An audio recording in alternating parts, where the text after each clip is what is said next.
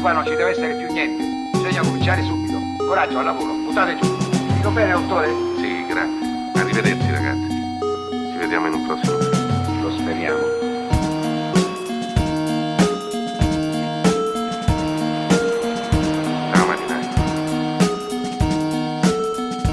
Welcome to Cinema Italia, a podcast dedicated to the world of Italian cinema. Presented by me, John Bleasdale.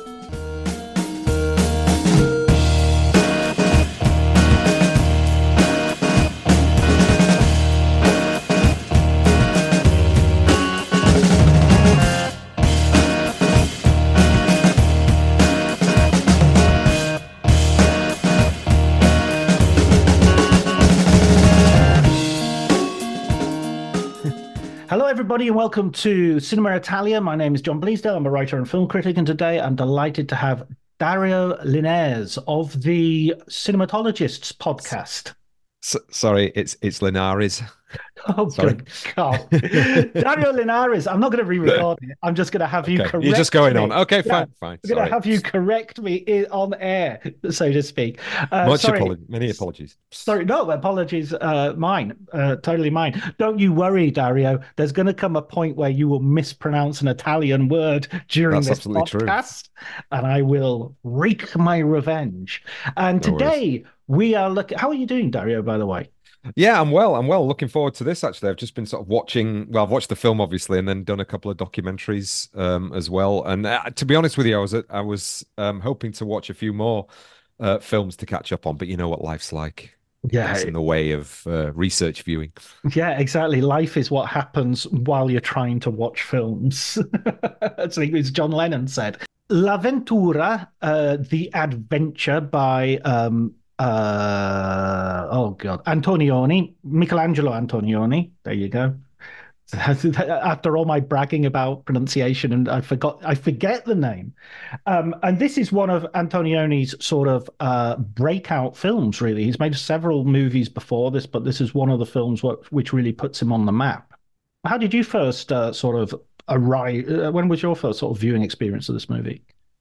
Well, this was probably, along with Pierrot le Fou, Godard's film, the two films that that I saw at university when I was doing film studies um, that introduced me to the kind of films that I generally became interested in, as in they were the zenith in my mind of the European art house tradition.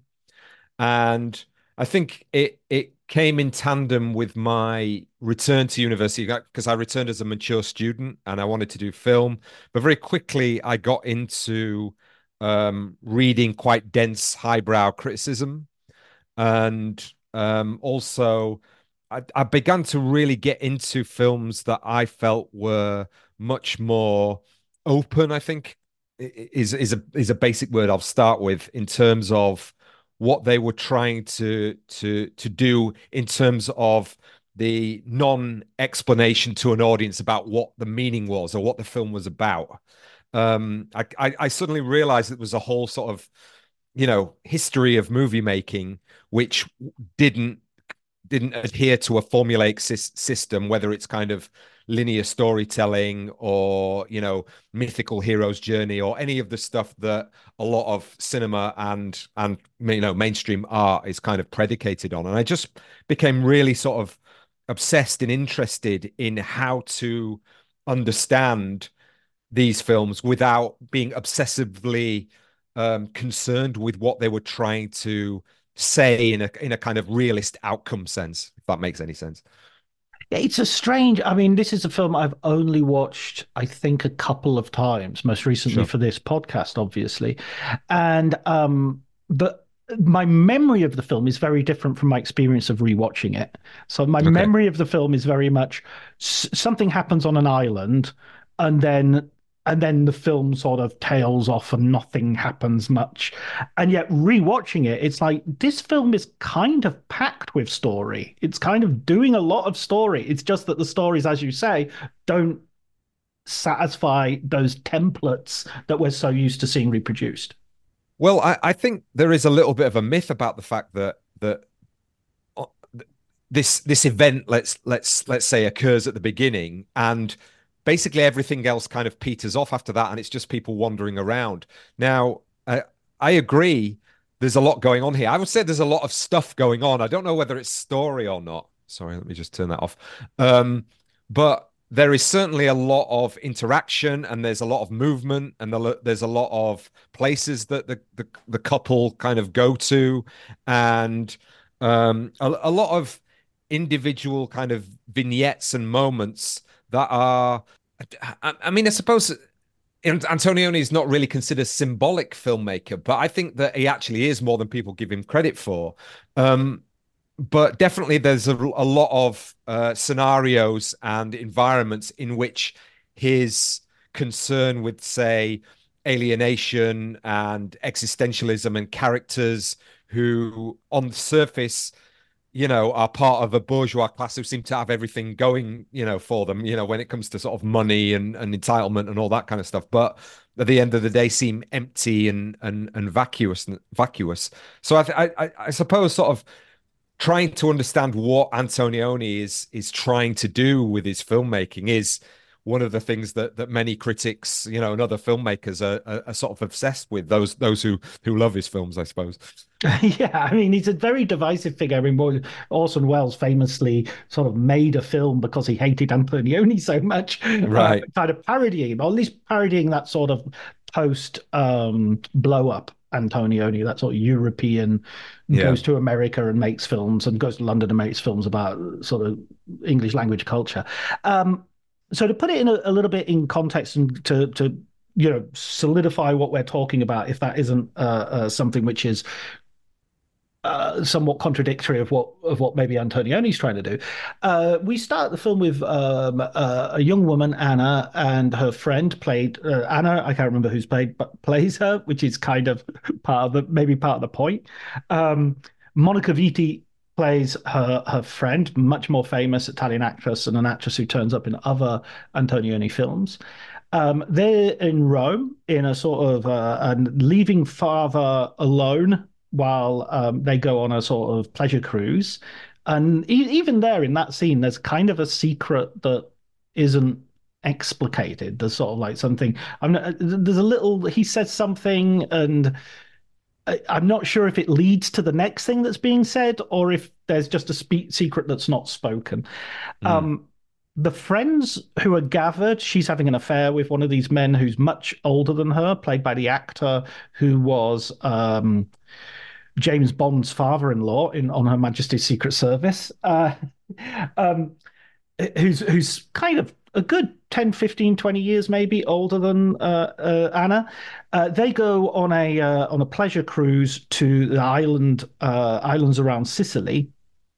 And uh, reminded me a little bit of the Lady of Shanghai as well. This sort of like all these people oh, yeah. on a boat, you know, um, not particularly liking each other, not particularly. Uh, there's a sort of frisson of things going on, and uh, during a sort of pleasure trip to this island, very remote, a little bit Stromboli esque, sort of very foreboding, inhospitable island, Anna goes missing, and uh, and and that's and that's the end of the story. kind of, kind of, yeah.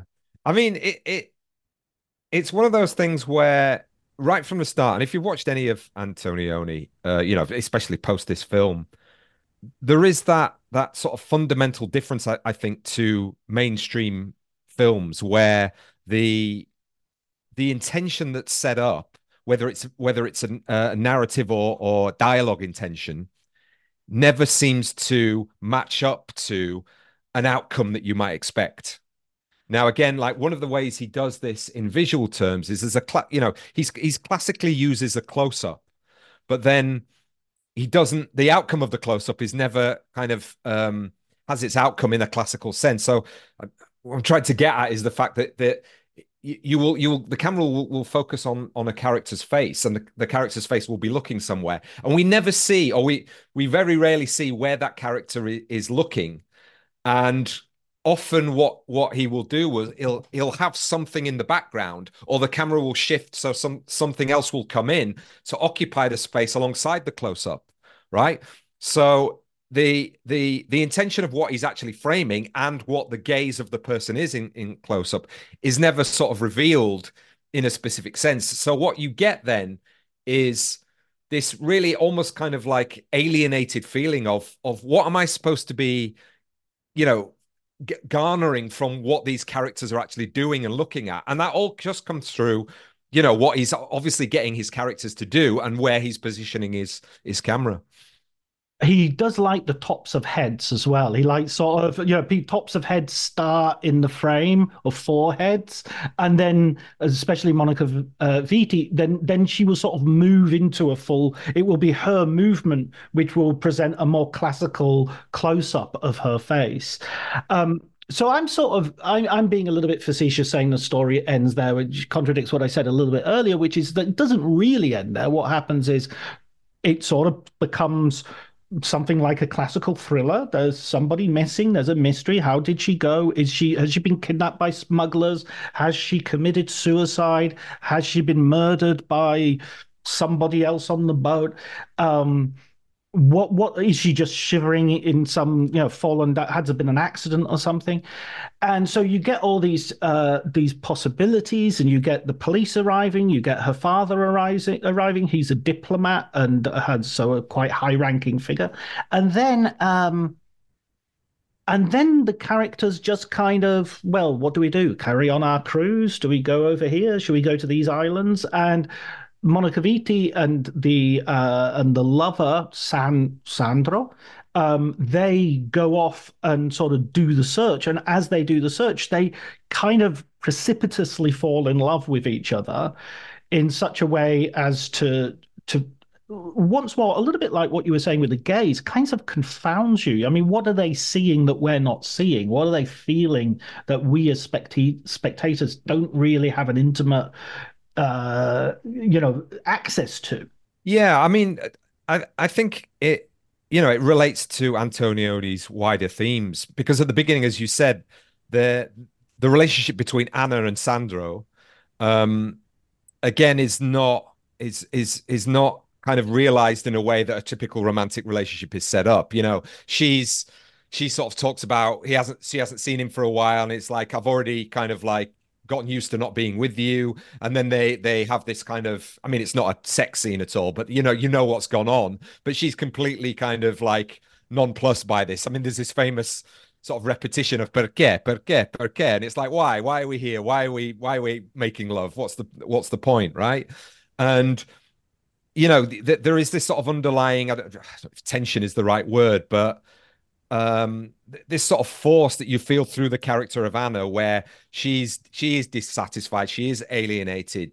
You know, on the island, it, absolutely beautiful, beautifully shot sort of sea has this, you know, beautiful kind of grotesqueness or it's sublime. You know, where where we're so so impressed by what what we see, but yet we can see how dangerous it is. And she's told not to jump in the water, but she does jump in the water. And there's this really weird thing where she kind of pretends that there's a shark coming and like well there's no shark you know everybody's kind of like saying what what are you doing here? So this is this really sort of underlying game playing going on where she's almost trying to sort of make up things to think about and and you know things to, to things to be concerned with where you know because because she doesn't seem to be interested in her surroundings. And then there is no pre-warning to this disappearance. So she just kind of like disappear disappears and monica vitti's character and claudia and Sandro are kind of you know you get a good sort of 20 minutes of people wandering around these these islands the Aeolian Islands which is an old volcano sort of you know where, where is she? What is, what is going on? And and very quickly then you know their relationship starts to focus on each other and rather than the story of where Anna has gone. That's just now the scaffolding that keeps them together as they move through these different parts of Italy, quote unquote, looking for for her. And I think that they're it's almost kind of like I mean again I don't know how much spoiling you want to do John but but as we as we go through you realize that that Sandro now has just become interested in Claudia and is sort of not really interested in where Anna is anymore and the and the relationship then the, the, I think the for me the premise of the movie then depends on the morality of Monica Vitti realizing that on the one hand she's kind of maybe falling in love or is concerned with this guy or wants wants to be with this guy, but yet she realizes that you know a day or so ago her best friend who was with this guy has completely disappeared. So there's a whole sense of what are these people interested in and where is the morality of their behaviors around what's going on here.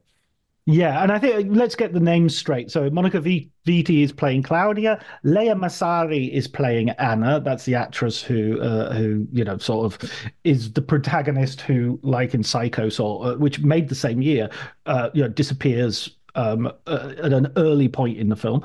Gabriele Ferzetti is the actor who plays Sandro, um, just so that we're that we're all on the on the same page.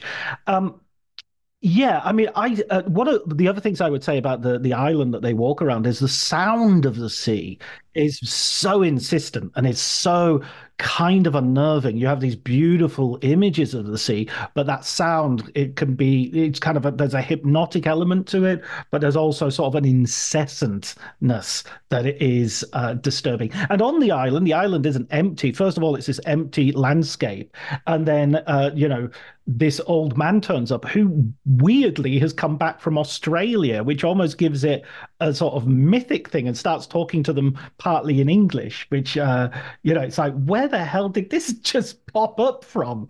You know, this guy who's supposed to be like of the earth, the most sort of, you know, uh, the, the, the, the typical stereotypical person who lives in a hut is actually from much further away than any of these cosmopolitan people.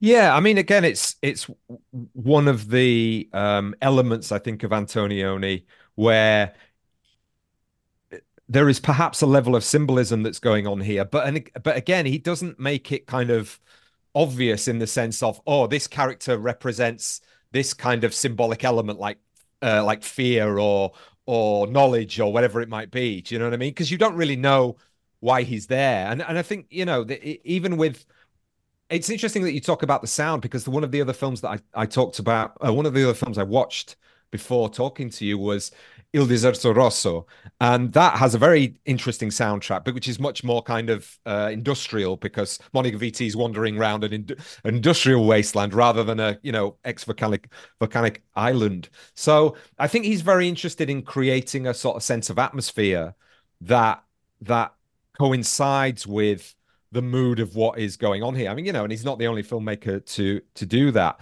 but it, it's interesting how the the, the wind begin. It, it seems to kind of like pick up and is whistling more and more as and the you know you can see Vitti's hair sort of blowing about as they're kind of discussing, you know, where is the disappearance? But that suddenly morphs into so why don't you come with me and go and search search you know for her off uh, off the island it's all it's almost as if there is you know maybe it's it's too cliche to say, you know, that the, the, the storms of of uh, you know the breakup of this relationship of uh, going on here. I think that's a little bit too too pat, but I think that you know Antonioni is a filmmaker that's much more about what is going on on screen or in your ears as an atmospheric effect rather than it. You know, it kind of it means something very specific that I'm going to explain to you.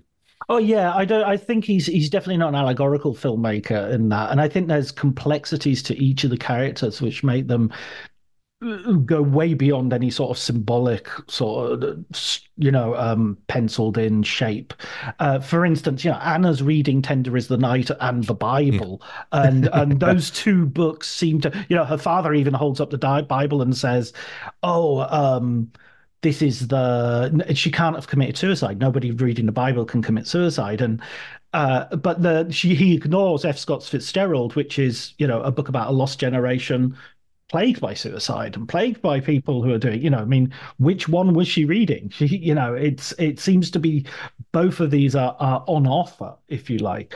Um I think one of the things that, that I found incredibly rich rewatching this is how much doubling the film has. And the film you mentioned Red Desert, and I don't want to leap ahead too much, perhaps, but it really reminded me of Professione Reporter or uh, or The Passenger, I think is the English language uh, which is another Antonioni film about um, uh, somebody going missing and somebody else assuming their identity. Here, I, Anna goes missing, and really the second half of the film is about Claudia taking on Anna's role, if not if not identity. You know, Anna is uh, dark haired, Monica Vitti is blonde. So you have that negative positive going on, and and you have. Uh, and you have also uh, Gabriel Ferzetti's Sandro is old, and the other major relationship Anna has is with her father. Um, her father is a diplomat, and at one point, Sandra says, "I wish I should have been a diplomat. I would, you know, that uh, that's one other career path that I didn't do." Um, and that that complexity really uh, struck me at how how busy this film is in terms of you know Antonioni. If you want to have the sort of stereotyped, you know, you saw him at university. You were saying earlier, stereotyped version would be you know the tap dripping and you know the landscape and nothing happening for ten minutes, and that so isn't what is is going on here. Yeah, I mean, it, it it's interesting. I think that the there is a scene sort of towards the end where where Sandro just does talk about his almost kind of like his selling out you know that he feels like he had you know he says something along the lines of you know i used to have ideas and there's a really great and he used to have ideas and now he's just accepting the fact that um he's he's going to put a red carpet into something that doesn't fit just because his client wants him to something mm. along those lines anyway but then there's a really great scene where he's just wandering around again and he's um again it's towards the end so him and Vitti together but he's left her in the, the hotel and he's sort of wandering around the fantastic architecture that's around. And there's a there's a there's a there's a, a small sort of drawing or painting on the floor that that somebody is doing some some um, street marketeer is doing.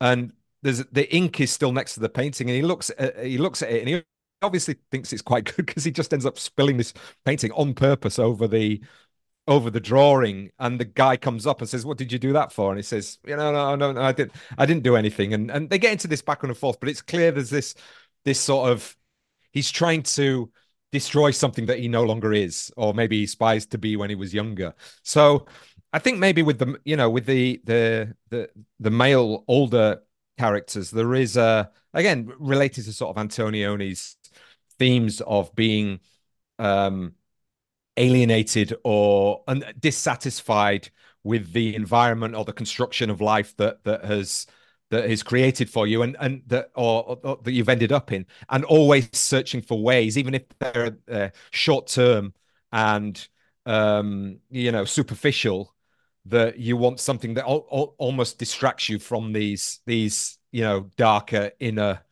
um feelings and thoughts also, that young man is around about Monica Vitti's age as well, you know. So there's a sort of, and he's he sort of does this. Oh God, this is so Italian. This thing of slapping his face and saying, "There you go, little boy. I've been in more fights than you've had hot dinners," you know there is a generational thing going on here that we have something where we do have young Ita- Italy, you know, young Italia, I was going to say. This is a film that appeared in Cannes Film Festival at the same time as La Dolce Vita. La Dolce Vita won, won the Palme d'Or, uh, perhaps unsurprisingly. Um, whereas this film was heartily booed. Um, but it is interesting, I think, that that you could watch these films side by side and you would go, okay, th- these come from the same the same place, the same culture. They they're very different perspectives. They're very different things that they're doing, but you can feel the same concerns running through them. Yeah, I think that's I think that's true. I mean, Antonioni obviously was a famously of the generation, or, or perhaps slightly younger of the, the generation of the neorealists. Mm. Um, but he his concern was was with these bourgeois characters. And I think it wasn't, it's all, all of them in the film, all of the bourgeois characters are, are, trying to tap into the kind of urgency and, and life force of, of, of youth. You know, they're all, they're all very, um, concerned about their, their, you know, you know, their, their sort of immediate pleasures. Let's say there's a great scene where one of the one of Vitti's friends is um, kind of having this affair with, or you know, you don't know it's affair. You don't get that much information, but he's basically um, hanging around with a young Italian painter, and the, she takes Vitti up to the studio, uh, and there's a great scene where where where the the Italian but he's got loads of nudes, and um, that's what he, essentially what he draws and paints. He ends up sort of. Uh, in an embrace with this with this woman with Vitti watching on and she kind of at the beginning of of this moment, she kind of laughs as if she's sort of enjoying the frivolousness of this. And then suddenly her face turns and she says to him, "What are you doing?" Mm. And the and the mm. woman kicks her out, and it's and again it relates back to that sort of sense of the conscious that Vitti is the consciousness of the film.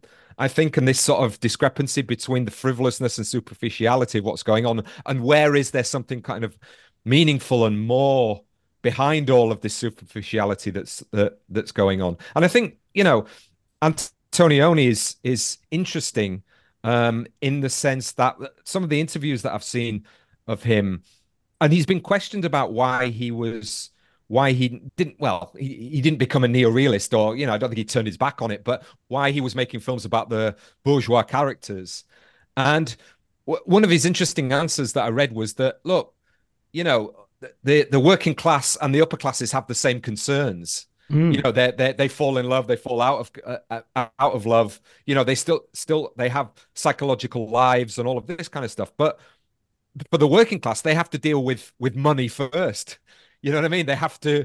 Th- that's their primary concern. With the bourgeoisie, they don't have those concerns. So suddenly you can you can focus completely on the inner lives of these these characters because they're not worried about where their next money is uh, you know where next paycheck is coming from. They're not worried about those those kind of economic considerations. So it becomes it gives you the opportunity to be much more complex in terms of you know what is actually going on psychologically with these characters and how that can map onto the aesthetics um, of the film, you know, in a, in a sort of more pure sense. I mean, it gives them a, a, a, narrative freedom. Sandro can jump on a train and not worry that he's going to get kicked off, and uh, you know they can run into a shop and ask for some blue paint, paint uh, for for, no, for to, to to get away from the men who, the the one sort of character who isn't really bourgeois, or at least is is newly arrived bourgeois, is Monica Vitti's Claudia, because she says at one point we didn't have any money in our family, so we had to, you know, this is all new to me, um, and and there is a there is a ten, there is a sense that that that would very much match with your idea of her being the the conscience of the film because she's looking around at these old, you know, not nouveau riche, but but old riche, and thinking this is kind of incestuous. I mean, that paint the painter surrounded by nudes, it looks like he's like 14, 15. Yeah, and I think he's that's right. He's referred to constantly as the nephew. So the incestuousness of that relationship is really apparent. It's yeah, it's essentially a MILF scene. yeah, well, use use that phrase rather than me, but yeah, no, absolutely right, absolutely right. And I think that you know the the sort of the more opaque the the the story becomes in terms of how it relates back to Anna's disappearance. You know, it it it, it becomes more about Sa- Sa- um, Claudia revealing to herself that this environment that, that she's in and these people that that she is with is not satisfying you know any kind of core value or core interest or anything you know beyond just the the superficiality of any given experience that that that is happening at, at the time. You know what I mean? The immediate pleasure of that is what I mean. Like when she gets kicked out of that room, the, the woman says who's who's having the affair with the with a 14 year old painter. The, she says, all I, all I'm concerned about is my heart is racing, and you can tell my husband that's all I care about right now. So it's almost as if you know that that, that immediate pleasure is the thing that is the the focus of the, of this character and it, it kind of stands in for all of these bourgeois characters you know they're going on the cruise they're interested in their in their in their food and in their clothing and and and this kind of stuff. And it, it Vitti is sort of wandering around this at times getting sucked into it, but then always kind of realizing that there's something fundamentally rotten about it. Yeah, yeah, I, I, and that goes with. I mean, I think there's a huge morass of you know. It, it's so interesting to unpick this because you referred earlier to when Anna and Sandro sort of have a quickie and they're, they're sort of you know perché, perché, perché. But through the window, you can see Monica Vitti, Claudia watching from the square, and she actually sort of wanders uh, below beneath the window of the apartment, and I'm assuming can sort of hear or is eavesdropping. If this was like a lesser movie, you might have like a five minute scene at the end where she says, It was I, you hear me? I who killed Anna, you know, and I forgot it. And now I've remembered, you know, because, you know, it would, that would, from a narrative point of view, be perfectly sati- you know, be predictable and satisfying in what, in what, as we get into the latter half and as she st- begins to take on the role and really ask herself, how quickly can I forget this person in order to you know, have sex with Sandro. And they do, I keep coming back to, there are like three Hitchcock moments. Uh, I've already mentioned the Psycho parallel. There's the train, which is like the North by Northwest. All of these, by the way, are achronological. They're not uh, Hitchcock is doing them afterwards, so I'm not sure if that how this works. Um, there's the train going by while they're having sex.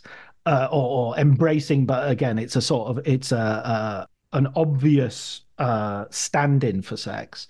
And then when she's had sex, they go into this small Sicilian town. And you've got to remember an Italian woman, a young Italian woman walking around a, a Sicilian town in those days uh, would be an oddity to, to, to, to be seen and the men appear like the birds in the birds you know they're, they're, it's just such a weird scene if you've not seen it i'm sure it'll be on youtube or in some essay somewhere because it is like talk about masculinity toxic masculinity or just the, the potentiality of male violence yeah yeah no absolutely but i think that that's that's an extreme evocation of you know her realizing that this is how she's being looked at kind of more generally do you know what I mm. mean? Even by even by Sandro's character, and it's kind of like it boils it down to its kind of essence of that that kind of violent look.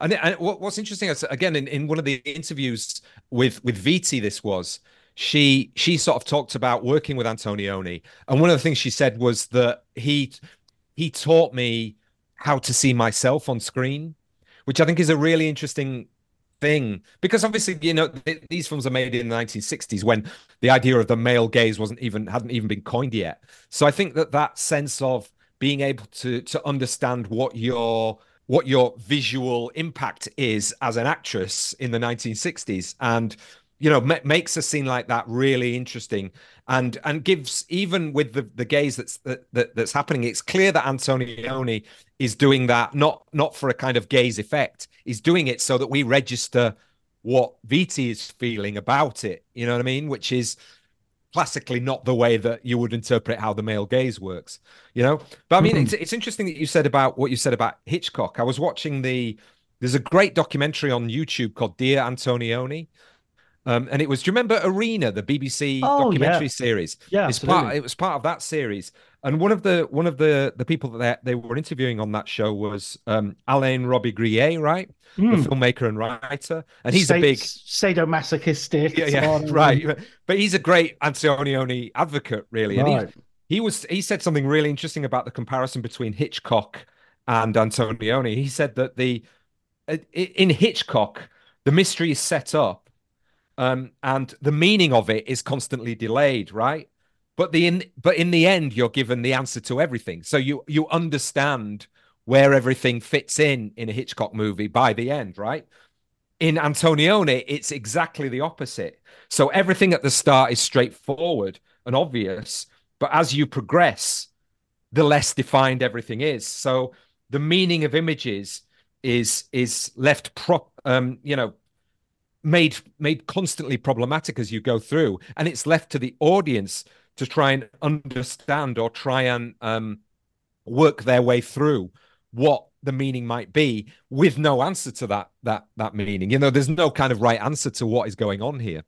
Mm, mm, i love that because that comes back in a way to there are some symbols that are repeated throughout the film which by their very repetition you think okay not one of these wouldn't be a, a, a, you know something that I would consider symbol, symbolic. But now I've seen two of them, I'm going to have to think of them. So, for instance, that scene with uh, Claudia is has been anticipated by another scene with uh, a young woman who's kind of characterizes herself as a, a, writer, but is is in some ways a sort of sex symbol on the level of uh, La Dolce Vita's American actress whose name now Oh, you mean Anita Ekberg? Or... Exactly. That's what. That's a Swedish actress, actually, maybe. Anyway, um, she has basically like a massive crowd of men beating down doors and breaking windows to get to her just because she's got a little split in her dress.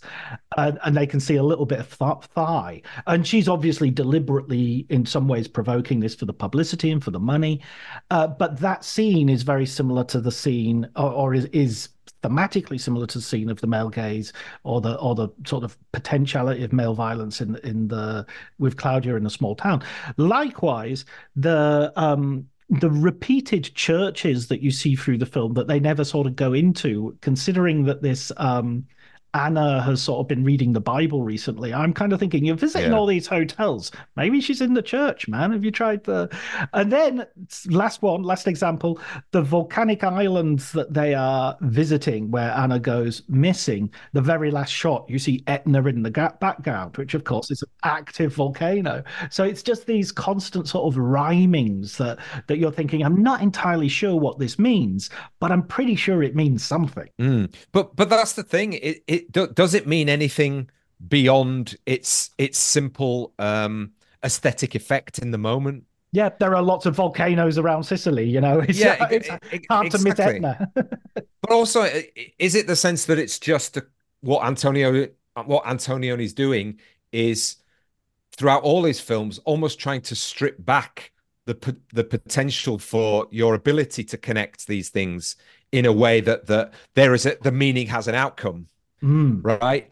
So it, it's you know you could you could kind of say you know what is this? This is just a uh, a parallel to the the mood of the characters that that you know you've got these this opaque landscape or open landscape and you've got the sea which is both kind of sublime but also beautiful at the same time and then you've got the mountains going around and then you've got these huge churches and the you know to, to talk about Orson Welles it's it, the the deep focus here is absolutely you know amazing. Just sort of watching the criterion version that I've that I've got it's it's just so beautifully shot. And there's that that symphony as well between I mean if, if there's anybody uh, who's as painterly as a filmmaker can be you know I'd like to see who it is. You know you can just talk about somebody like Wes Anderson, but it, that's all very, very forced. I think this is just shot and, and blocked so beautifully. The symphony of the relationship between the characters with each other and the backgrounds and the ways that, as you say, you get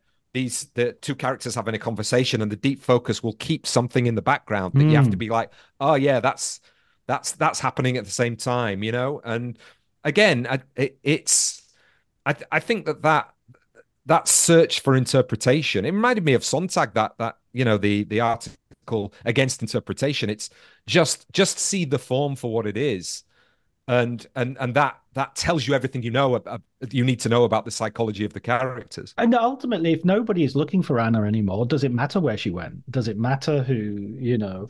And I mean, our search for interpretation is kind of parodied by the journalist who, yeah, they go and meet and who says, "Oh yeah, there's a pharmacist who lives here, and there's someone who there's a, these spottings of her all over the place." And I'll I'll put you know I'll put some fake news in the newspaper if you if you pay me to essentially so that um, that's a way Sandro has of trapping Claudia, of getting Claudia to to meet him where the pharmacist is. Yeah, yeah, and there's there's a great reading of the film. Again, I can't remember who who was who who said this, but basically the the reading was that the the whole of the second half of the film when they get off of the uh, when they get off of the island is shot from the perspective of Anna. Mm, you know what I mean? Like the gaze okay. of Anna right. sort of saying, uh, you know, look at what these two people are doing now that you're now that you're gone, and it ties into that sort of everything.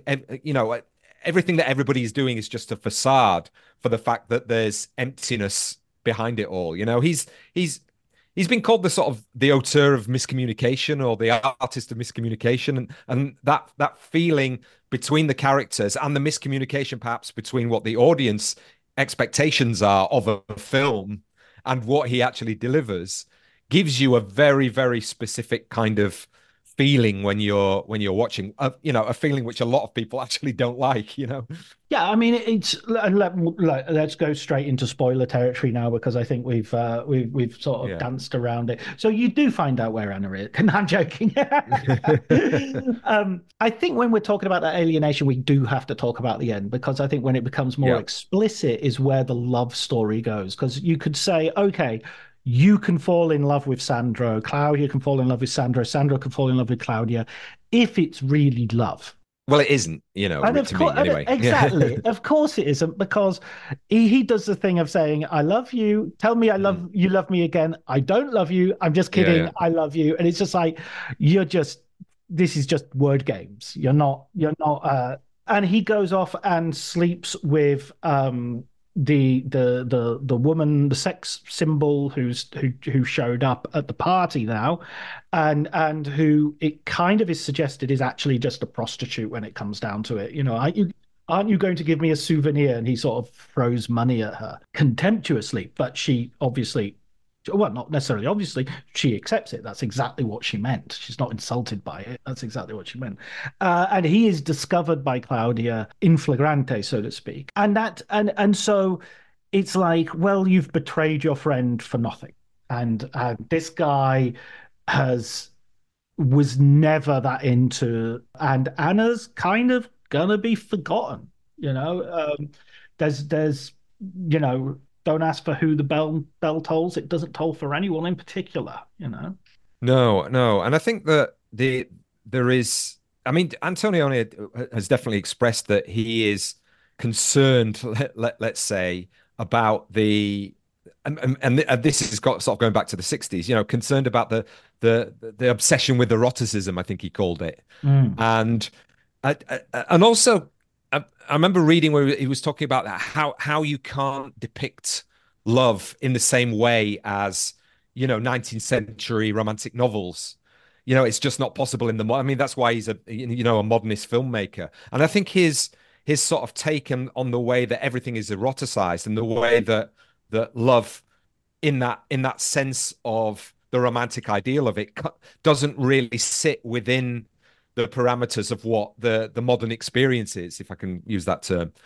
That what what really tends to happen is that we search for things that will satisfy us, you know, in the immediate, you know, in in, in, in an immediate sense, right? And Sandro is obviously the the epitome of that. He's not even really a playboy in that in that sense, is he? You know what I mean? No. Not, I don't think so. I mean, he's just that Anna disappeared and now Claudia's there, and you know he wants to get with Claudia, and then you know, Claudia's kind of up and down on this on this situation and then in one scene she's sort of tired and stays in the hotel room. He goes out and then another opportunity avails itself and it's kind of like well of Why course not? there's not even a there's not even a motivation behind it. It just is what it is. It happens. And of course then claudia sees this and then realizes again if she didn't know already or it gets confirmed that there is no real depth to this relationship and and you know it, it almost it almost again reinforces this idea is there any depth to any relationships in this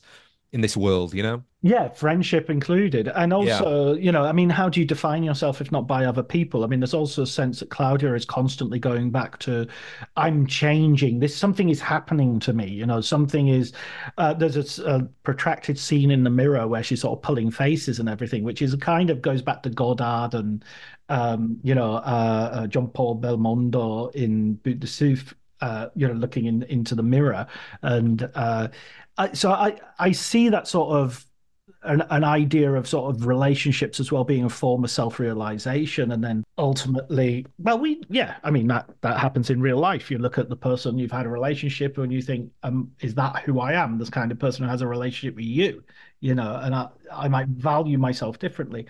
The tease if tease it be is obviously when, as you were saying, uh, um, you know, going back to, to Hitchcock, is of course we don't find out what happened to Anna. We'll never find out. There's no there's no Easter eggs in the film, which will yeah yeah it uh, it's it's not going to be a. Uh, there's there's not going to be something which and and there are kind of you know she is depressed she mm. could easily have killed herself mm. um, there might have been a shark in the water. She might have been lying about not lying, and Yeah. uh, um, about lying about lying. Sorry, someone could have shoved her in, or you know. But but by that time, but by by this time though, are you are you concerned about that? I mean, I feel like by by, by the last sort of half an hour, forty minutes, it really doesn't ma- matter to me that I'm not getting, you know, the possibility of this being resolved. I, d- I just don't feel like that's ever coming. You know what I mean? By that oh, time, Oh, absolutely. I totally agree. Generically, it would feel totally un- dis- unsatisfying if suddenly we went to the Inception style, you Yeah. know, the, the wobbly top and the top fell or the top didn't fall. I don't know. I'm not looking for the film to make a decision, but I think that the the urge I have is essentially an urge about I want to know that a person is worth something, and I don't want to forget Anna. You know, the film has. Uh, I, I'm not sure the film has forgotten Anna either. I think there's a sense of. I like that idea of the perspective of the film maybe being a sort of ghost of Anna uh, in a sense. And I'm also reminded a little bit of Persona in that Claudia has become Anna. So she's she is stuck in an unsatisfactory relationship with Sandro. Um, I don't believe Sandro was faithful to Anna, you know, at the beginning of the film. Yeah, no, no, but but I I, I guess that, that my my sort of reaction, having seen this, you know, mul- multiple, many, many times now, uh, is that it's a film that that offers more. Interestingly, it offers more the more that you watch it.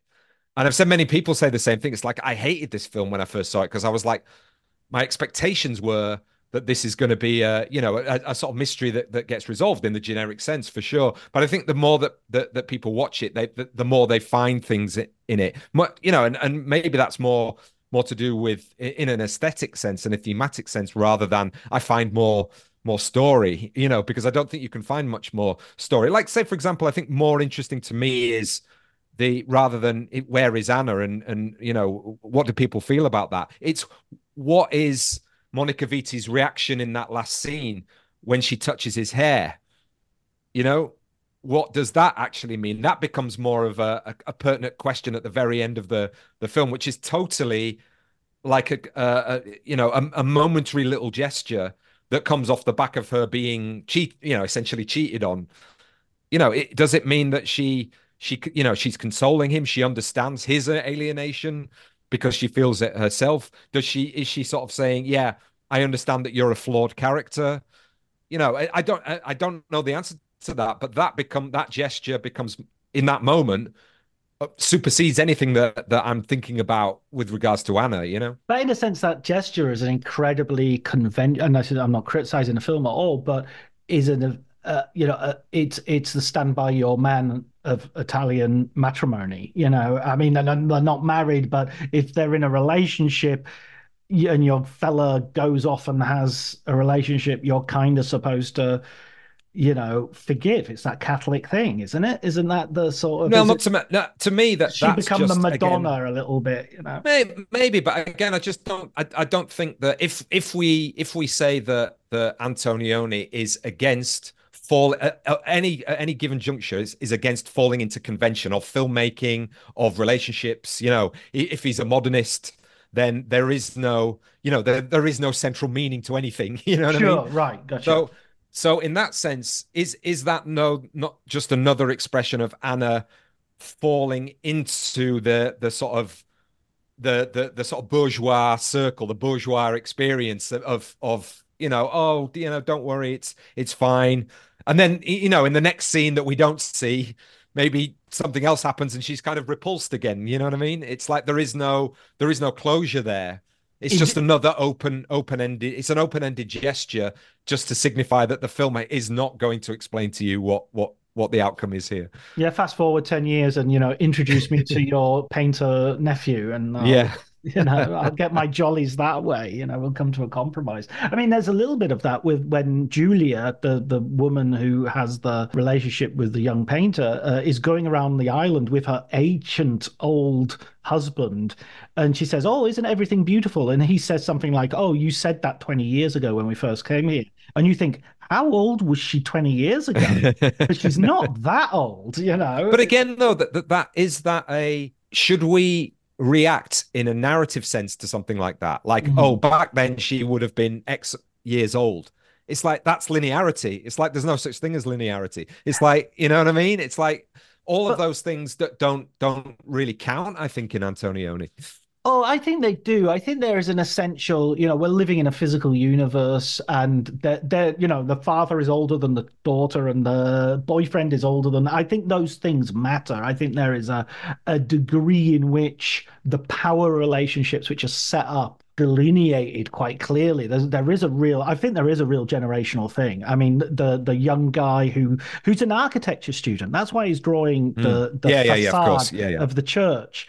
Uh, he's studying it, and so he's the guy who might have the career that Sandro didn't have, Yes. and he's he's spilling the ink as a sort of vandalism against youth. But I think it sets up. I, I think without a doubt, it it goes back to that Hitchcock comparison again. I think Mm. it sets up as a physical universe, Mm. but through form and through the disjunctures of of the linearity of of narrative or the taking away of narrative, then more and more that illusion that films create, you know, a complete universe is taken away and taken away and taken away to the point where, like, like say for example, in in in the certain part, I mean, L'Avventura not so much, but certainly some of the later films, there is a complete disjuncture between um scenes that happen you know in, at one part in, in in time and space. So in in in red desert for example there's three of them on the road having a conversation and then there's a cut and then there's two of them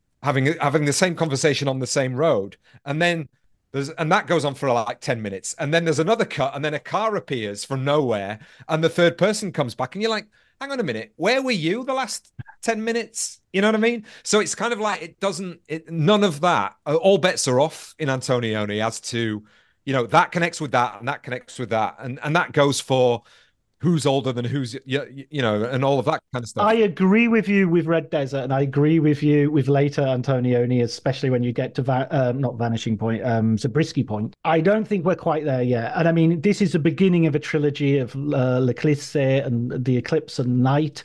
Um, one last question I wanted to ask you, Dario. Um, when we uh, sort of interacted on Twitter about this, you know, I was saying I was asking for people to come on, and you very kindly said you you'd love to do Antonioni, uh, you you just immediately said we have to do L'Avventura. That was sort of like your what is that? What gives you that that feeling that this is the peak of what he, you know, rather than blow out or or Uh, yeah I, I yeah blow up yeah blow up similar but yeah but very, very interesting film but yeah um i think i mean i could have to, be honest with you i could have um, spoken about uh, the passenger or zabriskie point or blow up to be honest with you. And we did we did La Notte on the cinematologists.